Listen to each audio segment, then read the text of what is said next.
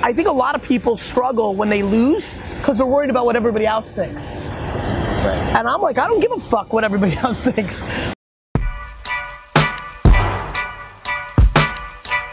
What's up, everybody? This is Rob Tyson, and this is episode 10 of the Climb audio documentary journey here with my son in my little makeshift recording studio. He's looking right at me. He just woke up from a nap right now.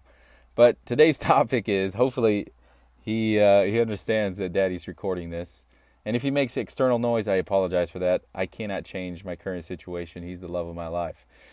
But uh, I'm going to talk about politics today.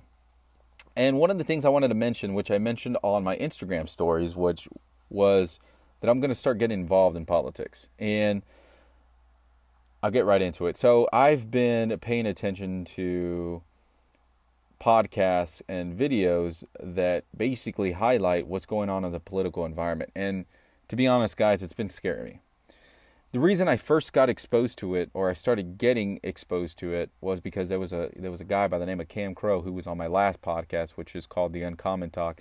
And if you haven't checked them out, go follow them on Instagram. They're going to start recording content here pretty soon, and I really highly suggest there uh, for you to listen to them with Ross Bennett and Ryan Crater. Great stuff, great stuff for them coming up in the future. And also, if you're looking for a custom tailored suit, one of the best tailors I've know. I mean, literally, because I'm very picky about my clothes. He's an amazing clothier. His name is Ross Bennett. Check him out, the Texas Tailor. But he, but Cam Crow exposed me for about five minutes in front of my friends. He said, "How come you don't vote?" And he asked me a question, and I could not figure out why I didn't vote. I was naive, and I think that's a lot of us in my age bracket. I'm a millennial. I'm 32 years old, and I used to just turn a cold shoulder to politics because I didn't understand it. I didn't know what was going on in the political environment. I just thought that it was okay to live. Everything will be fine. And then I started understanding what people were getting away with. And now that we're in a day and age where social media and we have the internet, right? Social media, we have the internet, there's different mediums to communicate. Our voices can be heard more now, and we can also we can also um, absorb a lot of this information and and and listen to it and listen to this what's basically going on from from someone who's an expert in politics these days because it's so easy through a podcast or a video that we can start becoming educated and then using our little voices in our own small little environments right? Whether it's like 15 groups of people that you or 15 people that you talk to in a group or you know here in Austin or wherever you're at and you can start voicing your opinion you can start having these conversations and it starts to create a small wave in the political world because it starts with us, right? But it starts with us getting exposed to what's going on. And it, it took for me to really watch The Big Short, to, to, to listen to these podcasts, to listen to somebody by the name of, um, let me look him up real quick. I don't have his name off the top of my head, and I should. But I heard from him um, because he was he was just talking. It's the Jimmy Dore show or Jimmy Dore show. He has a podcast, and he also has a YouTube channel and he talks about he's not far left or he's not far right and i still don't know what the definition of far left and far right is 100% yet but i understand enough to just know that he's not he, he, he gives both sides of the story which i really like he's in the middle joe rogan's a person like that as well if he has somebody on the podcast who's far left or who's far right he always gives both sides of the story he's he's he's in the he's in the middle which i also appreciate as well but i started listening to him I watched movies like The Big Short. I watched other movies. I watched other documentaries, and it really scares me. And I think the reason it's it's like that is be, the reason they make it seem like politics is so complicated is for good reason. Is because uneducated people assume that they don't understand. But it's because they speak in these cryptic languages. They speak so, you know, like politicians purposely speak like very high level all the time. Like these corporatists always speak like you know like if if they're speaking a different language so that you don't understand what they, what it, they're not speaking in layman, layman's terms in other words.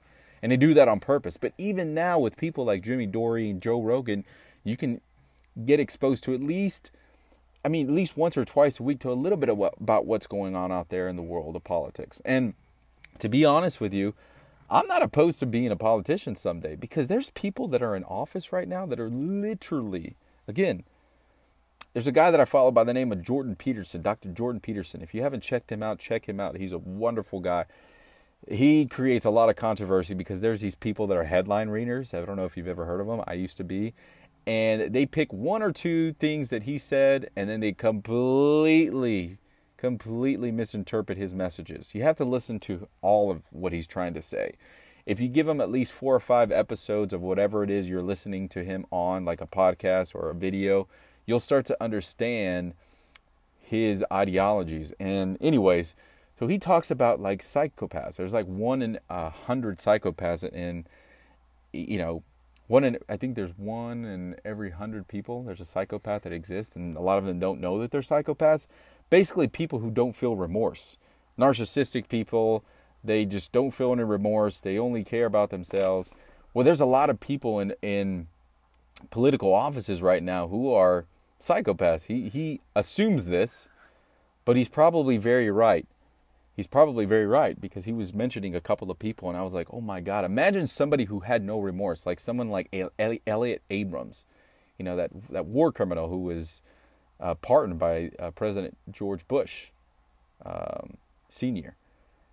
You know, like if you heard the stuff that this guy did, Jesus Christ, like how do you not have remorse like that? He only did it for his own good or for his superior's own good.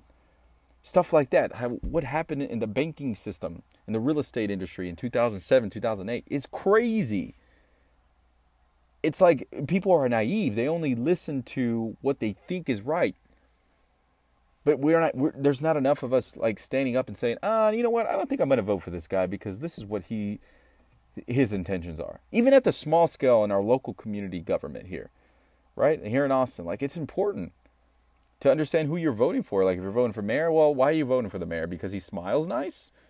Because he you know his name? Because Beto, right? You know, remember that guy Beto?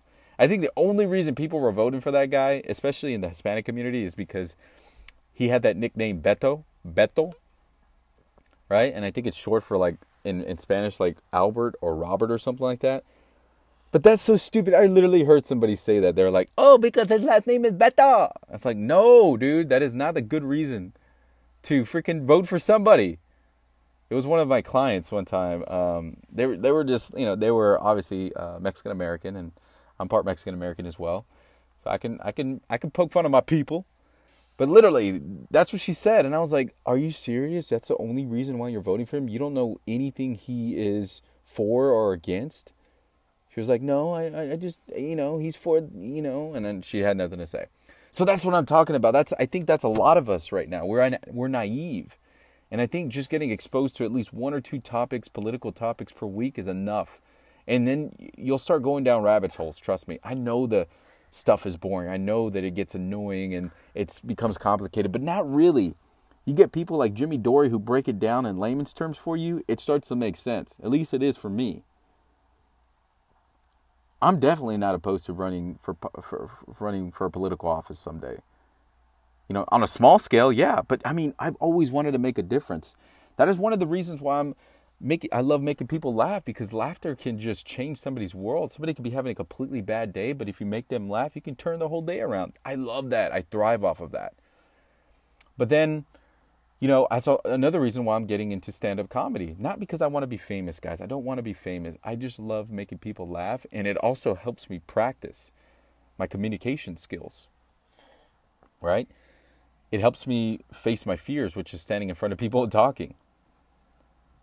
And you know, and one of the other things, the topics that I was really worried about is artificial intelligence. I'm not worried about it because I know that I have the skills to be able to, or at least I feel I'm confident that I have the skills to be able to be a precious commodity when it comes to working for corporations because I communicate well and I, I dress myself as a salesman, as a good salesman. Because I'm honest, I'm straightforward, and I speak well. Right? And I'm persistent. I'm passionately persistent. Right? That's a good recipe for a good salesperson in today's climate. But I'm worried because there's a lot of people that, you know, like lawyers, you know programmers, project managers in the in the technical world who are going to lose their jobs because AI, everything's going to be based off of an algorithm now, uh, you know, in in the future, and the precious commodity is going to be communication, selling. You know, and another issue I was looking into is is the you know the whole student loan ordeal. I'm affected by it. I have student loans. And it's crazy how they pulled the wool over our eyes back in the day. Had I known everything I know now about student loans, oh my god, I would have never went to college. I'm not even kidding. I would have never went to college. I think it's a waste of time to a certain extent unless you're specializing in something. But if you're getting the degree I got in, the, uh, the, the degree I got, it's a waste of time. There's no point. But you know what? I got it. I got the student loans. My solution to that is get into sales and make a lot of money ethically. But yeah, Dr. Jordan Peterson was talking about these people that were in office. He could he was like they could very well be psychopaths. Yeah, psychopaths doesn't necessarily mean you're going to go and murder people. If you look in his definition of what a psychopath is, it's pretty crazy. It's alarming. They have no empathy. They're narcissists. They always think they're right. Nothing ever is ever wrong. They cannot admit that they're wrong. But these people sometimes get silver platters fed to them. You know, and then they go into the then they have the smarts, and then they go into a political office, and then they're running a country or they're running, you know, parts of the country, or it's insane, man. That's why the good people need to get up there. Like someone like Marianne Williamson. If you haven't heard of Marianne Williamson, definitely check her out. Her ideologies are interesting. I don't know enough about her to be like she needs to run for president because I think she is. She's she's a presidential candidate, or at least she's trying to be. But my son's mother gave me a book for Marianne Williams uh, of of her uh, one of her books, and I've been kind of you know skimming through it. Wow, definitely check her out. But you know I won't go into that right yet. But anyways, look, I think it's important at least at the small scale to at least get exposed to something that's going on locally. If it's not locally, then listen to what's going on in the United States, what these politicians are talking about, the bills that are getting passed. It's so important because your little voice could make a small wave, which then could make a bigger wave, which then could make an even bigger wave. Like I get subscriptions of this. Um, I, I forgot exactly what it's called, but basically any type of law that would be negative to, you know, everyone who is suffering from student loans. I always sign a position, petition. I read through it first so that they don't pass a specific type of bill to basically screw us over. So, like things like that, I think just important just to at least read about something. And it depends on the medium you're reading from, obviously. You don't want to read something from far left or you don't want to read something from far right. You want to read something or you want to listen to something from somebody who's talking about the negatives and the positive from both sides. This is Rob Tyson. This is episode 10 of the Climb Audio Documentary Journey. I hope you enjoyed this one, guys. The message here is get schooled on your politics, start learning about it. Doesn't mean you need to run for office, or maybe you do. Maybe you do need to run for office, but you know, realistically, just know what's going on in your world.